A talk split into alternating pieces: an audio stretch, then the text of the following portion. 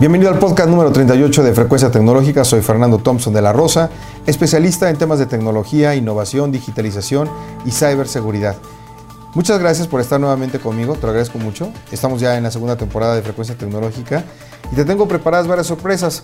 Te aseguro que, pues bueno, van a ser de tu agrado. Así que más vale que no pierdas tu tiempo ni un solo episodio, que lo compartas con más personas. Y si no estás suscrito, yo te recomiendo que lo hagas lo antes posible porque para todos los suscriptores que lo estén haciendo durante este periodo va a continuar gratuito. Sí, sí, sí, sí pienso eventualmente eh, empezar a cobrar alguna suscripción, un fee, pero no para los que ya estén inscritos, ¿ok? Vamos a empezar hablando un poquito de, de México y de los retos que enfrenta en su camino hacia la transformación digital. Mira, Aún hay mucho por hacer. Este, no podemos negar que México sí ha tenido grandes avances en materia de acceso a Internet, que cada vez hay más servicios de gobierno federal digitalizados, estatal y municipal, y están disponibles en línea.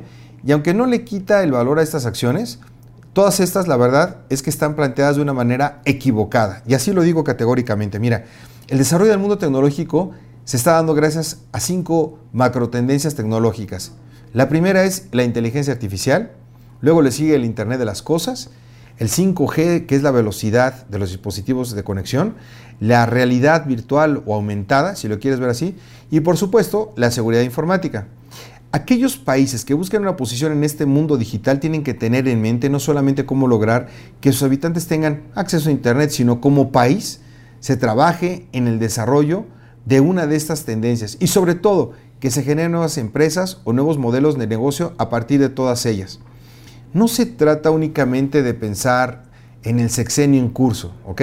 Sino más bien tener una verdadera visión de largo plazo y pensar cómo la economía digital va a cambiar los países. Hoy en día, 8 de las 10 empresas más importantes a nivel global son empresas de tecnología, tanto de Estados Unidos como de China.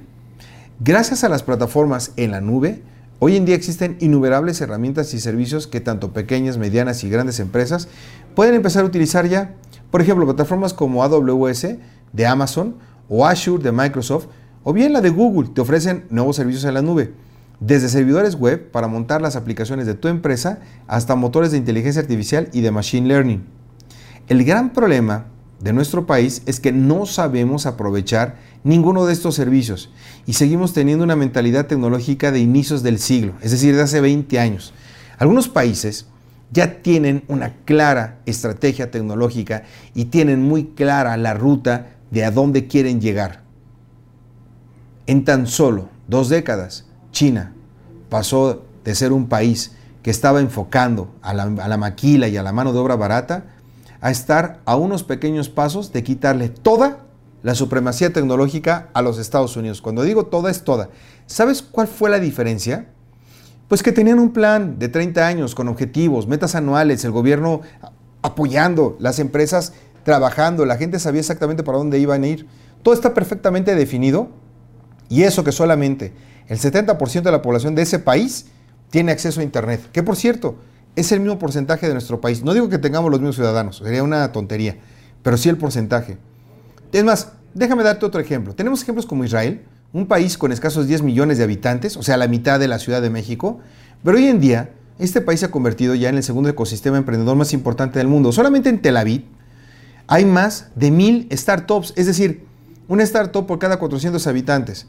Para lograr esto, la estrategia digital de Israel estuvo basada en tres ingredientes principales y espero que copiemos en México con AINCO. Primero, educación, conexión, universidades, empresas y una gran inversión, tanto pública como privada, en investigación y desarrollo. Y solamente como un dato interesante, Israel destina hoy el 5% de su Producto Interno Bruto en investigación y desarrollo. Escuchaste bien, el 5% del Producto Interno Bruto es invertido en investigación y desarrollo. México, amigos, ni me pregunten, no llegamos ni al 1%. Para que México pueda ocupar un, lugar privilegiado en este mundo, primero que nada, tiene que plantearse una estrategia digital de largo plazo donde tome como suyo alguna de estas megatendencias tecnológicas, cree un nuevo ecosistema de empresas o startups y modelos de negocio alrededor de esta tendencia y que tome como prioridad la investigación y desarrollo tecnológico y sobre todo que asegure que las pequeñas y medianas empresas aprovechen el máximo de las plataformas digitales existentes. No lo va a lograr, y lo digo así abiertamente y públicamente, con la gente que tiene hoy involucrada en puestos estratégicos, porque no tienen personas con el conocimiento y con la experiencia y con la visión necesarias para poderlo lograr. Las universidades, quienes tienen hoy en sus aulas a los futuros líderes, no solamente de México, sino de nuestro mundo, tienen que entender el papel que desempeñan, tienen que trabajar en conjunto con la industria en temas digitales y sobre todo tienen que desarrollar las habilidades que les permitan a esos estudiantes ganarse la vida de manera digna en el futuro y formar parte de esta nueva ola de avances tecnológicos. Y no, no estoy hablando exclusivamente de las carreras relacionadas con ingeniería, tecnología o matemáticas, sino que en los siguientes 10 años, prácticamente todas las áreas del conocimiento se van a ver afectadas por el desarrollo tecnológico, lo querramos o no. Miren, México sí tiene la capacidad de convertirse en uno de los líderes en el nuevo mundo digital. Es lo que más coraje me da. Pero lo único que hace falta es enfocarnos y poner atención en todos estos temas que nos van a traer un beneficio a largo plazo. O sea, eso no se debe de dudar.